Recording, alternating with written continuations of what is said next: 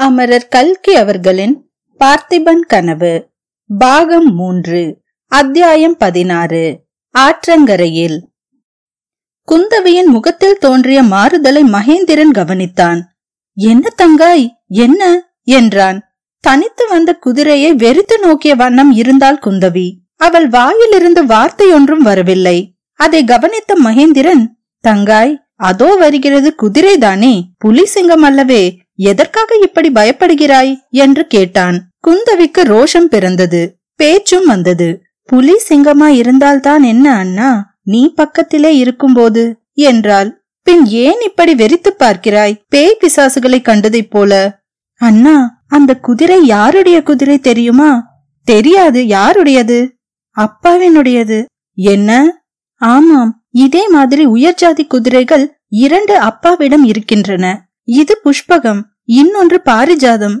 அப்படியா? இது எப்படி இங்கே தெரிக்கட்டு வருகிறது? அப்பாவிடம்தான் நாம் காஞ்சியில் விடை பெற்றுக் கொண்டு கிளம்பினோமே அவர் இந்த குதிரையில் வந்திருக்க முடியாது. செண்பகத்தீவின் ரத்ன வியாபாரிக்கு அப்பா தம் குதிரையை கொடுத்ததாக சொன்னார். ஓஹோ இதற்குள் குதிரை மிகவும் நெருங்கி வந்து விட்டது. மகேந்திரன் கட்டளைப்படி உடன் வந்த வீரர்களில் ஒருவன் குதிரையை பிடித்துக் கொண்டான். அதை தன்னருகில் வரும்படி குந்தவி கூறி அதன் முதுகை தடவி கொடுத்தாள். குதிரை உடம்பை சிலிர்த்து கொண்டு கனைத்தது. பிறகு அக்குதிரையையும் பிரயாண கோஷ்டியோடு கொண்டு போனார்கள். அண்ணா அந்த ரத்ன வியாபாரிக்கு என்ன நேர்ந்திருக்கும்? என்று குந்தவி மிக்க கவலையுடன் கேட்டாள். ரத்ன வியாபாரியை விக்ரமன் என்பதாக குந்தவி சந்தேகிக்கிறாள் என்னும் விஷயம் மகேந்திரனுக்கு தெரியாது. ஆகையால் அவன் அலட்சியமாக பல்லவ சக்கரவர்த்தியை சுமந்த குதிரை கேவலம் ஒரு வியாபாரியை சுமக்குமா?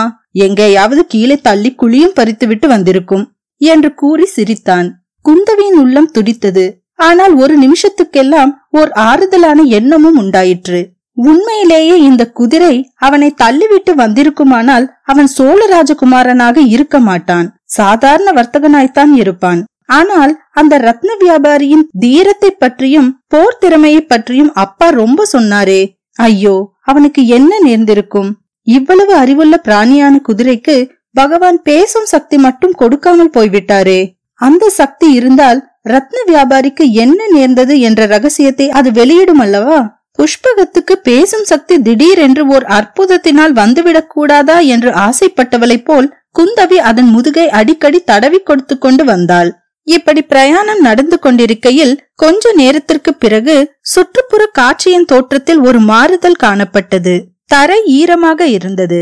அங்கங்கே பள்ளமான இடங்களில் நீர் தேங்கி இருந்தது. மரங்கள் பளிச்சென்று இருந்தன. காற்றும் குளிர்ந்து வந்தது. தங்காய் நேற்று இங்கெல்லாம் பெருமழை பெய்திருக்கிறது. காஞ்சியில் ஒரு துளி கூட விழவில்லையே என்றான் மகேந்திரன். அதை பற்றியேதான் குந்தவியும் சிந்தித்துக் கொண்டிருந்தாள். ஒருவாறு அவளுக்கு உண்மை புலப்பட ஆரம்பித்தது. நேற்று மாலை திடீரென்று இந்த பக்கத்தில் பெரும் புயலும் மழையும் அடித்திருக்கிறது. அதில் புஷ்பகமும் ரத்ன வியாபாரியும் அகப்பட்டுக் கொண்டிருக்கிறார்கள். குதிரை எப்படியோ தப்பி பிழைத்து வந்திருக்கிறது. ரத்ன வியாபாரி ஐயோ பாவம்! அவனுக்கு என்ன நேர்ந்ததென்பது வழியில் எங்கேயாவது தெரிய வருமா? விபத்து நடந்த இடத்தை புஷ்பகம் காட்டுமா? ஒருவேளை உயிர் போன அவனுடைய உடலை காணும்படியாக நேருமோ?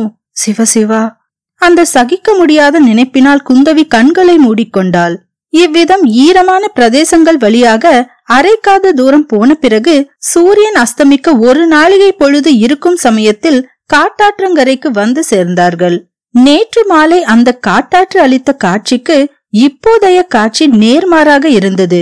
நேற்று அங்கே ஊலி காலத்து மகா பிரளயத்தைப் போல கண்ணுக்கு எட்டிய தூரம் ஒரே ஜல பிரவாகமாய் பிரம்மாண்டமான சுழல்களுடன் ஹா என்ற பேரிரைச்சலுடன் அலைமோதி கொண்டு போன வெள்ளம் பார்க்க பீதிகரமான காட்சியை அளித்தது. இன்று அதே பிரதேசம் பிரளயத்துக்கு பிறகு ஏற்படும் புது உலக சிருஷ்டியின் நவமோகனத்தை பெற்றிருந்தது. காட்டாற்றின் மத்தியில் முழங்கால் அளவு ஜலம் சலசலவென்ற சத்தத்துடன் போய்க் கொண்டிருந்தது. அஸ்தமன சூரியனின் பொற்கிரணங்கள் பசுமர கிளைகளின் வழியாக வந்து ஓடும் ஜலத்தில் தவழ்ந்து விளையாடி வர்ண ஜாலங்களை காட்டின. நதிக்கரை பறவைகள் மதுரகானம் செய்து கொண்டு மரங்களில் உள்ள கூடுகளை நோக்கி வந்தன. அழகும் அமைதியும் ஆனந்தமும் அங்கே குடிகொண்டிருந்தன. ஆனால் குந்தவையின் உள்ளத்திலோ நேற்று அங்கே அடித்த புயலும் மழையும் இப்போது குமுறிக் கொண்டிருந்தன. நேற்று அந்த காட்டாற்றில் பெருவெள்ளம் பெருகியிருக்க வேண்டும் என்று அவள் தெரிந்து கொண்டாள். நதிக்கரை மரங்களின் அடிமரத்தில் தண்ணீர் பிரவாகத்தின் புது அடையாளம் நன்றாக பதிந்திருந்தது. தாழ்ந்த கிளைகளில் வெள்ளத்தில் வந்த வைக்கோல் முதலியவை சிக்கிக் கொண்டிருந்தன. காட்டாற்று வெள்ளமாதலால் மலமளவென்று பெருகி இருக்க வேண்டும். ரத்ன வியாபாரியின் கதியை ஒருவாறு குந்தவி இப்போது ஊகித்தாள். காட்டாற்று வெள்ளத்தின் சக்தியை அறியாமல் அவன் நதியில் இறங்கி இருப்பான் அல்லது அவன் இறங்கிய பிறகு பிரவாகம் திடீரென்று பெருகி இருக்கும் குதிரை எப்படியோ தப்பி கரையேறி இருக்கிறது. பாவம் அது வெகு நேரம் கரையிலேயே ரத்ன வியாபாரியை எதிர்பார்த்து காத்திருக்கும். அவன் கரைக்கு வராமல் போகவே காஞ்சியை நோக்கி கிளம்பி இருக்கிறது. ரத்ன வியாபாரி ஐயோ பிரவாகத்துக்கு இரையாக இருக்க வேண்டும். அடடா தாயாரை பார்ப்பதற்காக அவசரமாக உறையூருக்கு போவதாக சக்கரவர்த்தியிடம் சொன்னானாமே. அவனுக்கு இந்த கதியா நேர வேண்டும். இப்படி குந்தவி எண்ணமிட்டுக் கொண்டிருக்கையில் பல்லக்கு நீரோட்டத்தின் அருகில் வந்தது. எல்லோரும் ஜலத்தில் இறங்கினார்கள். ஆனால் புஷ்பகம் மட்டும் நீரில் இறங்க தயங்கிற்று. நதிக்கரைக்கு வந்ததிலிருந்தே அதனுடைய தயக்கம் அதிகமாக இருந்ததை எல்லோரும் கவனித்தார்கள். அதை பிடித்து வந்த போர் வீரன் நீரோட்டத்தில் இறங்கும்படியாக அதை பலவந்தப்படுத்தினான். குதிரையும் இறங்கிற்று. அவ்வளவுதான். உடனே அது ஒரு திமிரு திமிரிக்கொண்டு போர் வீரனுடைய பிடியிலிருந்து விடுவித்துக் கொண்டது. வந்த கரையை நோக்கி திரும்பி ஒரே பாய்ச்சலாக பாய்ந்து ஓடியது. கரையை அடைந்ததும் அது நிற்கவில்லை. வேகம் இன்னும் அதிகமாயிற்று. வில்லிலிருந்து கிளம்பிய ராமபானம் என்பார்களே அது மாதிரி நாலு கால் பாய்ச்சலில் பறந்து ஓடி எல்லோரும் பார்த்து கொண்டிருக்கையிலேயே காஞ்சி செல்லும் சாலையில் கண்ணுக்கு எட்டாத தூரம் வரையில் சென்று மறைந்தது. புஷ்பகம் என்று அப்பா பெயர் வைத்தது சரிதான். தரையில் அதன் கால்கள் தொட்டதாகவே தெரியவில்லையே என்றான் மகேந்திரன். அத்தியாயம் பதினேழு. தீனக்குரல். ராஜ பிரயாணிகளும் பரிவாரங்களும் அந்த காட்டாற்றங்கரையில் உணவு அருந்தினார்கள். விதம் விதமான பட்சணங்களும் பான வகைகளும் குந்தவி மகேந்திரன் இவர்கள் முன் வைக்கப்பட்டன. மகேந்திரன் உற்சாகமாக சாப்பிட்டான். குந்தவிக்கு ஒன்றும் வேண்டி இருக்கவில்லை. உணவுப் பொருட்களை ஆற்றங்கரை காக்கைகளுக்கு வீசி எறிந்து அவை பறந்து வந்து கவ்விக்கொள்வதை பார்த்து மகிழ்ந்தார். இந்த மகிழ்ச்சியும் வெளிப்படையானதுதான். மனத்திலே இந்த காட்டாற்று வெள்ளத்தில் மூழ்கி மாண்டு போன ரத்ன வியாபாரியின் நினைவு பெரும் பாரமாக இருந்தது. ஆம் இறந்து போனவன் ரத்ன வியாபாரிதான். சோழ நாட்டு ராஜகுமாரன் அல்ல என்று குந்தவி ஒருவாறு முடிவு செய்து கொண்டிருந்தாள். தன் உள்ளத்தை கவர்ந்த சுகுமாரனுக்கு அத்தகைய கதி நேர்ந்தது என்ற எண்ணத்தை அவளால் சகிக்க முடியவில்லை. ஆகையால் அதில் நம்பிக்கையும் பிறக்கவில்லை. உணவருந்தி சற்று இளைப்பாரி விட்டு எல்லோரும் கிளம்பி பிரயாணத்தை தொடர்ந்த போது குந்தவிக்கு ஒரு நினைவு தோன்றியது. அகால மரணமடைந்தவர்களின் ஆவி அவர்கள் இறந்த இடத்திலேயே சுற்றி கொண்டிருக்கும் என்று சொல்வார்களே அது உண்மையா? ஒருவேளை அந்த ரத்ன வியாபாரியின் ஆவியும் இந்த ஆற்றங்கரையிலேயே வட்டமிட்டுக் கொண்டிருக்குமா? நள்ளிரவில் இங்கே பயங்கரமாக அலருமோ இப்படி அவள் எண்ணிய போது எங்கேயோ வெகு தொலை தூரத்தில் இருந்து மிகவும் தீனமான ஒரு குரல் கேட்பது போல் இருந்தது. அந்த மெல்லிய குரல் அம்மா அம்மா என்பது போல் அவளுக்கு தோன்றியது. குந்தவியின் தேகம் சிலிர்த்தது. அது தன்னுடைய சித்த பிரம்மையா? அல்லது உண்மையில் ரத்ன வியாபாரியின் ஆவி அலரும் குரல்தானோ? அண்ணாவிடம் கேட்கலாம் என்று வாயெடுத்தால் ஆனால் பேசுவதற்கு நாய் எழவில்லை. இது என்ன அதிசயம்? பல்லக்கு மேலே போக போக அந்த குரல் கெட்டியாகி வருகிறதே. ரத்ன வியாபாரியின் ஆவி தங்களை தொடர்ந்து வருகிறதா என்ன? இன்னும் சற்று தூரம் போனதும் அம்மா அம்மா என்னும் அந்த அபய குரல் தெளிவாக கேட்கத் தொடங்கியது. அது நிஜமான மனித குரலாகவே தொனித்தது. ஒருவாறு குந்தவி சமாளித்துக் கொண்டு அண்ணா ஏதோ தீன குரல் கேட்பது போல் இருக்கிறதே உனக்கு தெரிகிறதா? என்று கேட்டாள். ஆமாம் தங்காய் யாரோ அம்மா அம்மா என்று அலரும் குரல் கேட்கிறது என்று மகேந்திரன் சொல்லி குதிரை மேலிருந்தபடி சுற்றுமுற்றும் பார்த்தான். அதோ அந்த மண்டபத்திலிருந்து குரல் வருவது போல் இருக்கிறது. ஆற்றங்கரையிலிருந்து கூப்பிடு தூரத்திலேதான் விக்ரமன் தங்கிய மகேந்திர மண்டபம் இருந்தது. சாலையில் அந்த மண்டபம் இருக்கும் இடம் நெருங்கியதும் குரல் அங்கிருந்துதான் வருகிறது என்று ஐயமர தெரிந்தது. குந்தவி பல்லக்கை அந்த மண்டபத்தருகே கொண்டு போக சொன்னாள். ஏதோ ஒரு அதிசயத்தை காணப் போகிறோம். பெரியதோ ரகசியத்தை கண்டுபிடிக்கப் போகிறோம் என்ற எண்ணத்தினால் அவளுடைய நெஞ்சம் திக் திக் என்று அடித்துக் கொண்டது. மண்டபத்திலிருந்து வந்த குரல் விக்ரமனுடைய குரல்தான் என்று வாசகர்கள் ஊகித்திருப்பார்கள். அன்று காலையில் பொன்னன் ஆழ்ந்த தூக்கத்திலிருந்து கண் விழித்து எழுந்தபோது தனக்கு முன்னமே விக்ரமன் எழுந்து உட்கார்ந்திருப்பதை கண்டான். பொன்னா கிளம்பலாமா? என்று கேட்டான் விக்ரமன். இருவரும் கலந்து யோசித்து வெயிலுக்கு முன்னால் புறப்பட்டு சாலையோடு நடந்து போவது என்றும் வழியில் வண்டி கிடைத்தால் வைத்துக் கொள்வது என்றும் தீர்மானித்துக் கொண்டு கிளம்பினார்கள். ஆனால் கிளம்பி விக்ரமன் சில அடி தூரம் நடப்பதற்கு முன்னமே அவன் தள்ளாடுவதை பொன்னன் கவனித்தான். மகாராஜா என்று அவன் ஏதோ கேட்க ஆரம்பிப்பதற்குள்ளே விக்ரமன் தரையில் அப்படியே உட்கார்ந்து விட்டான். பொன்னன் பரபரப்புடன் விரைந்து விக்ரமனை அணுகி ஐயோ என்ன மகாராஜா உடம்புக்கு என்ன என்று கேட்டான். தலையை அசாத்தியமாய் வலிக்கிறது பொன்னா ஒவ்வொரு அடி எடுத்து வைக்கும் போதும் பட் பட் என்று போடுகிறது காலும் தடுமாறுகிறது எனக்கு என்னவோ தெரியவில்லை என்றான் விக்ரமன். பொன்னன் அவனுடைய உடம்பை தொட்டு பார்த்துவிட்டு ஐயோ மகாராஜா உடம்பு கொதிக்கிறதே ராத்திரி நன்றாய் தூங்கினீர்களா என்று கேட்டான். இல்லை என்னவெல்லாமோ ஞாபகங்கள் சரியாக தூக்கம் வரவில்லை. சுரந்தான் காரணம் மகாராஜா. பாவி நான் கும்பகர்ணனைப் போல தூங்கினேன். என்னை எழுப்பியிருக்க கூடாதா? இந்த உடம்போடு ஓர் அடி கூட நடக்க முடியாது. வாருங்கள் என்று சொல்லி விக்ரமன் கையை பிடித்து தூக்கிவிட்டு அணைத்துக் கொண்டபடியே மீண்டும் மண்டபத்துக்குள் கொண்டு சேர்த்தான். பிறகு பொன்னன் நதிக்கரை பக்கம் ஓடிச் சென்று அங்கே கிடந்த வைக்கோலை எல்லாம் திரட்டி கொண்டு வந்தான். வைக்கோலை பரப்பி அதன் மேல் விக்ரமனை படுத்துக்கொள்ள செய்தான். மேலே என்ன செய்வது என்று இருவரும் யோசனை செய்தார்கள். சாலையோடு போகும் மாட்டு வண்டிக்காக காத்திருந்து ஏதாவது ஒரு வண்டியை அமர்த்தி கொண்டு அடுத்த ஊருக்கு போவது என்றும் அங்கே வைத்தியம் பார்த்து கொண்டு கொஞ்சம் உடம்பு தேறியதும் கிளம்புவதென்றும் தீர்மானித்தார்கள். வேறு வழி எதுவும் இருப்பதாக தெரியவில்லை. ஐயோ இச்சமயம் வள்ளி இங்கே இல்லாமல் போனாலே ஏதாவது மந்திர சக்தியினால் அவள் திடீரென்று இங்கே வந்துவிடக் கூடாதா? என்று பொன்னன் அடிக்கடி எண்ணமிட்டான். ஜுரமாக கிடக்கும் விக்ரமனுக்கு வேண்டிய சிருஷ்டை செய்ய அவனுக்கு ஒன்றும் தெரியவில்லை. கொஞ்ச நேரத்திற்கெல்லாம் விக்ரமன் தாகம் தாகம் என்று பறந்தான். அந்த மண்டபத்தின் பின்புறத்தில் பிரயாணிகள் சமையல் செய்துவிட்டு எரிந்திருந்த மண் சட்டிகள் சில கிடந்தன. அவற்றில் ஒன்றை பொன்னன் எடுத்துக்கொண்டு போய் நதியிலிருந்து தண்ணீர் கொண்டு வந்தான். பொற்கிண்ணத்தில் தண்ணீர் அருந்த வேண்டிய மகாராஜா இந்த பழைய மண் சட்டியில் குடிக்க வேண்டியதா இருக்கிறதே என்று பொறுமினான். நேரமாகிக் கொண்டே இருந்தது. ஜுரமும் அதிகமாகிக் கொண்டிருந்தது. பொன்னனுக்கு ஒரு பக்கம் பசி எடுத்தது. இன்னது செய்வதென்று தெரியாமல் மனம் குழம்பிற்று. மகாராஜாவுக்கு வைத்தியம் செய்யாமல் தானும் சாப்பிடாமல் இருந்தால் இருவரும் இங்கேயே மடிய வேண்டியதுதான். கடைசியாக ஒரு முடிவுக்கு வந்தான். பக்கத்தில் உள்ள ஏதாவது ஒரு ஊருக்கு போய் வைத்தியனையும் அழைத்துக் கொண்டு ஒரு வண்டியையும் அமர்த்தி கொண்டு வரவேண்டியது அதுவரையில் விக்ரமனை சோழரின் குலதெய்வமான முருகக் கடவுள்தான் காப்பாற்ற வேண்டும்.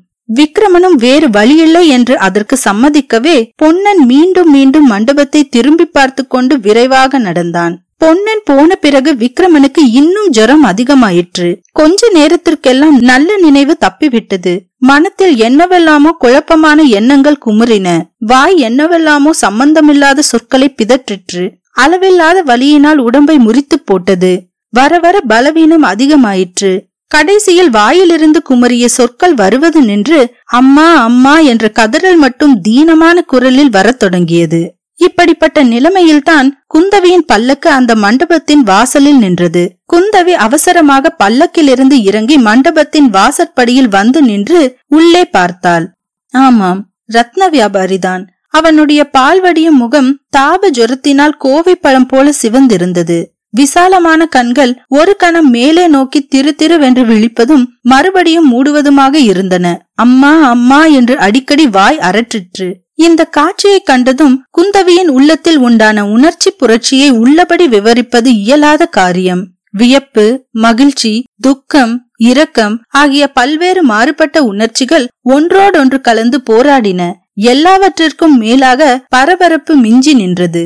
அண்ணா அண்ணா இவன் ரத்ன வியாபாரிதான் அண்ணா. இவனுக்கு உடம்பு சரியில்லை போலிருக்கிறது. வைத்தியரை கூப்பிடு என்று கூச்சலிட்டாள். ராஜ பிரயாணிகளுடன் கூட பிரயாணம் செய்த ராஜ வைத்தியர் வந்து பார்த்தார். கடுமையான விஷஜுரம். உடனே சிகிச்சை செய்ய வேணும். குணமடைவதற்கு பத்து நாட்கள் பிடிக்கும் என்றார். பாவம் இவனை நம்முடன் அழைத்து போகலாம் அண்ணா. செண்பகத்தீவை பற்றி இவனிடம் கேட்க வேண்டிய காரியமும் இருக்கிறதல்லவா? என்றாள் குந்தவி. பிறகு காரியங்கள் வெகு துரிதமாக நடந்தன. ராஜ வைத்தியர் ஏதோ மருந்து எடுத்துக் கொண்டு வந்து விக்ரமனுடைய நாவில் தடவினார். பின்னர் அவனை தூக்கி கொண்டு வந்து குந்தவியின் பல்லக்கில் போட்டார்கள். குந்தவி ஒரு குதிரையின் மீது ஏறிக்கொண்டாள் மறுபடியும் பிரயாணம் ஆரம்பமாயிற்று. பொன்னன் போன இடத்தில் வெகு கஷ்டப்பட்டு ஒரு வைத்தியனை தேடி பிடித்தான். வண்டியும் அமர்த்தி கொண்டு மகேந்திர மண்டபத்திற்கு வந்து மகாராஜாவுக்கு எப்படி இருக்கிறதோ? என்று திக் திக்கென்று நெஞ்சு அடித்துக் கொள்ள உள்ளே வந்து பார்த்தபோது மண்டபம் சூன்யமாயிருக்க கண்டான். அவன் தலையில் திடீரென்று இடி விழுந்தது போல் இருந்தது. அத்தியாயம் பதினெட்டு. பராந்தகபுரத்தில். சூன்யமான அந்த மகேந்திர மண்டபத்தை பொன்னன் உள்ளும் புறமும் பலமுறை சுற்றி சுற்றி தேடினான். மகாராஜா எப்படி மாயமாய் போயிருப்பார் என்ற சிந்தனை செய்தான். நேற்று சாயங்காலம் காட்டு வெள்ளத்தில் அவரை கரை சேர்த்தது முதல் நடந்தனவெல்லாம் ஒருவேளை கனவோ என்று கூட அவனுக்கு தோன்றியது. இதற்கிடையில் வைத்தியனும் வண்டிக்காரனும் அவனை தொந்தரவு செய்ய தொடங்கினார்கள். தன்னிடம் ஆபத்து காலத்தில் செலவுக்காக வைத்திருந்த பொற்காசுகளில் ஒன்றை அவர்களுக்கு கொடுத்து அனுப்பினான். இளவரசருக்கு ஜுரம் முற்றி ஜன்னியின் வேகத்தினால் எழுந்து ஓடியிருப்பாரோ என்று பொன்னன் மனத்தில் தோன்றிய போது பகீர் என்றது. அவனும் பித்தம் கொண்டவனைப் போல் அங்கும் இங்கும் ஓடி அலையத் தொடங்கினான். குடுகுடுவென்று நதிக்கரைக்கு ஓடுவான். அங்கிருந்து கரையோரமாக மேலும் கீழும் அலைவான். மறுபடியும் மகேந்திர மண்டபத்துக்கு வந்து ஆசையுடன் நெஞ்சு திக் திக் என்று அடித்துக் கொள்ள உள்ளே எட்டி பார்ப்பான். மனம் கலங்கியிருந்தபடியால் இன்னது செய்கிறோம் என்று தெரியாமல் விக்ரமன் படுத்திருந்த வைக்கோலை எடுத்து உதறுவான். பிறகு வெளியிலே வந்து உறையூர் சாலையோடு கொஞ்ச தூரம் போவான். மறுபடியும் திரும்பி வருவான். இப்படி ஒரு தடவை அவன் திரும்பி மண்டபத்தை நோக்கி வந்தபோது மண்டபத்திலிருந்து சற்று தூரத்திலிருந்து ஒரு பெரிய இழுப்பு மரத்துக்கு பின்னால் ஓர் உருவம் மறைவதை கண்டான். அது ஒரு சித்திரக்குள்ளனின் வடிவமாக தெரிந்தது. கொல்லிமலையின் அருவி பாதையில் தான் அன்று பார்த்த பயங்கர உருவங்கள் பொன்னனுக்கு ஞாபகம் வந்தன. நேற்றிரவு இருளில் நடந்த சம்பாஷணையும் நினைவுக்கு வந்தது. ஓஹோ நரவலிக்காரர்களின் கையில்தான் அகப்பட்டு கொண்டார் என்று எண்ணிய போது பொன்னனுக்கு வந்த ஆத்திரத்துக்கும் துயரத்திற்கும் அளவே இல்லை. வந்த ஆத்திரத்தை எல்லாம் அந்த குள்ளன் மேல் காட்டிவிடுவது என்ற நோக்கத்துடன் பொன்னன் இழுப்பு மரத்தை நோக்கி வேகமாக பாய்ந்து சென்றான். தன்னை பிடிக்க வருகிறான் என்று தெரியாமல் மறைந்து நின்ற குள்ளன் மேல் திடீரென பாய்ந்து கெட்டியாக பிடித்துக்கொண்டு இரண்டு குலுக்கு குலுக்கினான். முதலில் சற்று திகைத்த குள்ளன் விரைவில் சமாளித்துக் கொண்டு என்ன அப்பா என்ன சமாசாரம்? எதற்காக இவ்வளவு ஆத்திரம்? என்று கேட்டான். அடே குள்ளா மகாராஜா எங்கே? என்று பொன்னன் அலறினான். மகாராஜாவா அது யாரப்பா மகாராஜா? உடனே பொன்னனுக்கு தன்னுடைய தவறு ஞாபகத்துக்கு வந்தது. உதட்டை கடித்துக்கொண்டு அந்த மண்டபத்தில் படுத்திருந்தவர் எங்கே? என்று கேட்டான். குள்ளன் தன்னுடைய இடுப்பு துணியின் மடியை அவிழ்த்து உதறினான். பொன்னனை கேலியாக பார்த்து ஐயையோ என் மடியிலே வைத்திருந்தேன். காணோமே என்றான். பொன்னனுக்கு இந்த கேலி ரசிக்காமல் குள்ளனை அடிப்பதற்காக கையை ஓங்கினான். துடுப்பு பிடித்த வைரமேறிய அந்த கையின் அடி குள்ளன் மேல் விழுந்திருந்தால் என்ன ஆகியிருக்குமோ தெரியாது. ஆனால் அதற்குள்ளே குள்ளன் உடம்பை ஒரு நெலி நெளித்து பொன்னனுடைய பிடியிலிருந்து விடுவித்துக் கொண்டு ஒரே பாய்ச்சலாக பாய்ந்து மறுகணம் மாயமாய் மறைந்தான். பொன்னன் அளவிட முடியாத கோபத்துடன் அங்குமிங்கும் ஓடினான். இதற்குள் இருட்டு விட்டபடியால் பத்தடி தூரத்திற்கு மேல் கண் தெரியவில்லை. மேலும் அந்த இடத்தில் நாலாபுறமும் புதர்களாயிருந்தன. எனவே அந்த குள்ளனை கண்டுபிடிக்க முடியவில்லை. மிக்க மனச்சோர்வுடன் பொன்னன் திரும்ப எத்தனித்த போது திடீரென்று அந்த இழுப்பு மரத்தின் மேலிருந்து ஊ என்ற ஆந்தை கத்துவது போல் ஒரு குரல் கேட்டது. பொன்னன் திகிலுடன் மேலே அண்ணாந்து பார்த்தான். அடர்ந்த மரக்கிளையில் இருண்ட குள்ள வடிவம் காணப்பட்டது. இன்னொரு தடவை ஊ என்று அழகு காட்டுவது போல் அவ்வுருவம் கூவிற்று. பொன்னனுக்கு அப்போது வந்த கோபம் இவ்வளவு அவ்வளவு அல்ல. அந்த மரத்தை வேரோடு பிடுங்கி சாய்த்து விடலாம் என்று எண்ணினான். அப்போது குள்ளன் அடே புத்தியற்றவனே மகா பத்ரகாளியின் பக்தனை உன்னால் என்ன செய்ய முடியும்? என்று கேட்டான். பொன்னனுடைய மனத்தில் இப்போது ஒரு யுக்தி தோன்றியது. அதை பற்றி அவன் யோசித்துக் கொண்டிருக்கும் போதே குள்ளன் அடே முரடா நீயும் மகாகாளியின் பக்தனாகின்றாயா? உன் கஷ்டங்கள் எல்லாம் நீங்கும் என்றான். என்னையா காளி பக்தனாக சொல்கிறாய்? என்று பொன்னன் சிரித்தான். நான் சேர்ந்து விட்டேன் அப்பா சேர்ந்து விட்டேன். ஆனால் என்ன பிரயோஜனம்? கபால பைரவர் எனக்கு இட்ட கட்டளையை நிறைவேற்ற தவறிவிட்டேனே. ஐயோ அவருக்கு என்ன சொல்வேன்? என்றான்.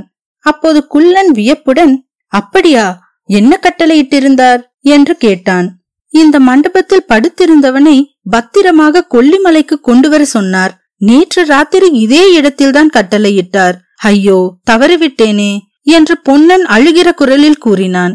அடடா முன்னமே சொல்லியிருக்க கூடாதா? நீ வருவதற்கு சற்று முன்னால் தான் காஞ்சி சக்கரவர்த்தியின் மகனும் மகளும் இந்த வழியே போனார்கள். அவர்கள் அந்த மண்டபத்தின் அருகில் நின்றார்கள். மண்டபத்திலிருந்து ஒருவனை எடுத்து கொண்டு வந்து பல்லக்கில் ஏற்றிக் கொண்டார்கள். அவன் யார் என்று எனக்கு தெரியவில்லை. உனக்கு தெரியுமா? என்று கேட்டான் குள்ளன். இந்த கேள்வி பொன்னனின் காதில் விழவில்லை. ஏனெனில் அவன் வைத்தியனையும் கட்டை வண்டியையும் அழைத்து வந்த போது எதிரில் குதிரை பல்லக்கு முதலிய ராஜ பரிவாரங்கள் வருவதைக் கண்டு ஒதுங்கி நின்றான். குதிரை மேல் குந்தவி தேவியை கண்டதும் அவளுடைய கண்ணில் பட்டு விடாமல் வண்டியின் பின்னால் நன்றாய் மறைந்து கொண்டான்.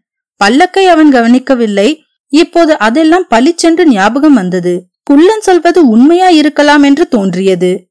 ஏனப்பா மௌனமாயிருக்கிறாய்? என்ன யோசிக்கிறாய்? என்று குள்ளன் மரத்தின் மேலிருந்து கேட்டான். பொன்னன் அவனை பார்த்து என்ன யோசிக்கிறேனா? உன்னை எப்படி காளிக்கு பலி கொடுப்பது என்றுதான் யோசிக்கிறேன் என்று கூறி கீழே கிடந்த ஒரு கல்லை எடுத்து அவன் மேல் வீசி எறிந்தான். குள்ளன் அப்போது முன்னம் விக்ரமன் கத்தியை ஓங்கியவுடன் செய்ததைப் போல் வாயை குவித்துக் கொண்டு தீர்க்கமான ஒரு கூச்சலை கிளப்பினான். அந்த பயங்கரமான ஒலியை கேட்டதும் பொன்னனுக்கு உடம்பெல்லாம் மயிர்கூச்சல் எடுத்தது. அங்கிருந்து அவன் ஒரே ஓட்டமாக உறையூர் சாலையை நோக்கி ஓடத் தொடங்கினான். அந்த காட்டாற்றங்கரையிலிருந்து சுமார் காத தூரத்திலிருந்த பராந்தகபுரம் என்னும் ஊரை பொன்னன் அடைந்த போது இருட்டி ஒரு ஜாமத்துக்கு மேல் இருக்கும் ஆனால் அங்கே தீவர்த்தி வெளிச்சமும் வாத்திய முழக்கமுமாய் ஏக தடபுடலாய் இருந்தது. பொன்னன் என்னவென்று விசாரித்த போது சக்கரவர்த்தியின் திருக்குமாரரும் திருக்குமாரியும் விஜயம் செய்திருப்பதாகவும் அவர்களுக்கு வரவேற்பு உபச்சாரங்கள் அவ்வூர் கோயிலில் நடந்து கொண்டிருப்பதாகவும் அதற்காக ஊருக்கு வெளியே கூடாரங்கள் அடிக்கப்பட்டிருப்பதாகவும் தெரிந்து கொண்டான். அவர்கள் ஆலயத்தில் இருக்கும் சமயத்தில் தன்னுடைய சோதனையை முடித்துக் கொள்ள வேண்டும் என்ற எண்ணத்துடன் கூடாரங்கள் அடிக்கப்பட்டிருந்த இடத்திற்கு பொன்னன் விரைந்து சென்றான். ஊரை சேர்ந்தாற்போல் ஒரு மைதானத்தில் கூடாரங்கள் அடிக்கப்பட்டிருந்தன. யுவராஜா மகேந்திரனும் குந்தவி தேவியும் கோயிலுக்கு போயிருந்தபடியால் இங்கே அவ்வளவு ஜனக்கூட்டம் இல்லை. சில காவற்காரர்கள் மட்டும் அங்குமிங்கும் நின்றார்கள். பணிப்பெண்களும் ஏவலாளர்களும் கூடாரத்திற்குள் படுக்கை விரித்தல் முதலிய காரியங்களை செய்து கொண்டிருந்தார்கள். மைதானத்தின் ஒரு புறத்தில் கிழுவை செடிகளால் ஆன உயரமான வேலி அமைந்திருந்தது.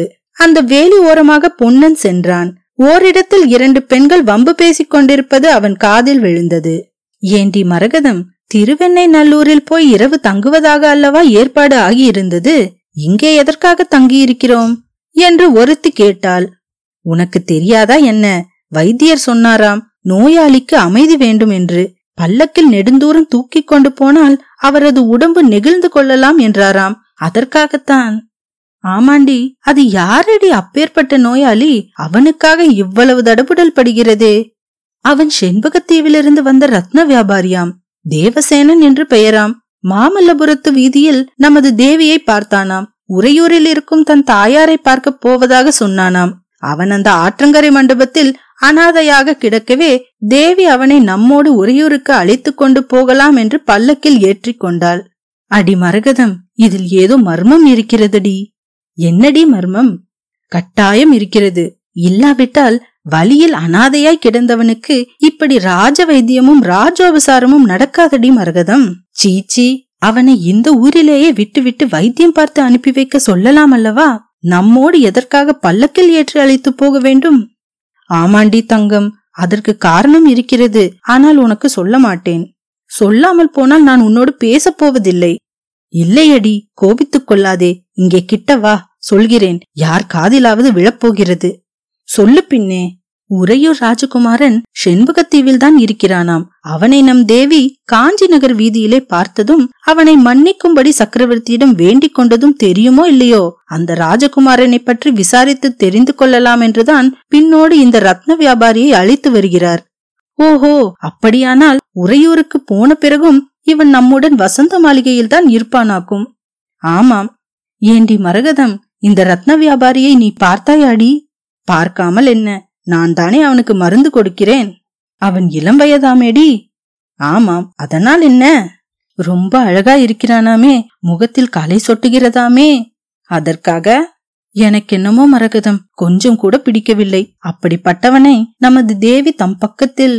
அடி பாவி தேவியை பற்றி ஏதாவது சொன்னாயோ உன் நாக்கை சுட்டு விடுவேன். சண்டாளி தேவியை பற்றி நான் என்னடி சொன்னேன்? ஏதோ சொல்ல ஆரம்பித்தாயே. சீ தேவியை பற்றி சொல்வேன் அடி.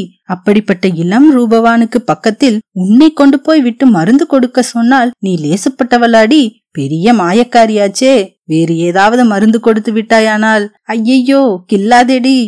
இப்படி பேசிக்கொண்டே பணிப்பெண்கள் இருவரும் வேலி ஓரத்திலிருந்து அப்பால் போய்விட்டார்கள். பொன்னன் மேற்கண்ட சம்பாஷணையில் ஒரு வார்த்தை விடாமல் மிகவும் கவனமாக கேட்டான். அவன் மனத்தில் வெகு காலமாக அறிந்திராத மகிழ்ச்சி உண்டாயிற்று. இன்னும் கொஞ்ச தூரம் வேலி ஓரமாக போனான். ஒரு கூடாரத்தில் கொஞ்சம் கலகலப்பாய் இருந்தது. அங்கே வேலியை சற்று விலக்கிக் கொண்டு உற்று நோக்கினான். தீவர்த்தி வெளிச்சத்தில் கட்டிலில் விக்ரமன் படுத்திருப்பதும் பக்கத்தில் வைத்தியர் உட்கார்ந்து கையை பிடித்து பார்த்து கொண்டிருப்பதும் தெரிந்தது. சற்று நேரம் உற்று பார்த்து கொண்டே இருந்துவிட்டு பொன்னன் அங்கிருந்து திரும்பினான்.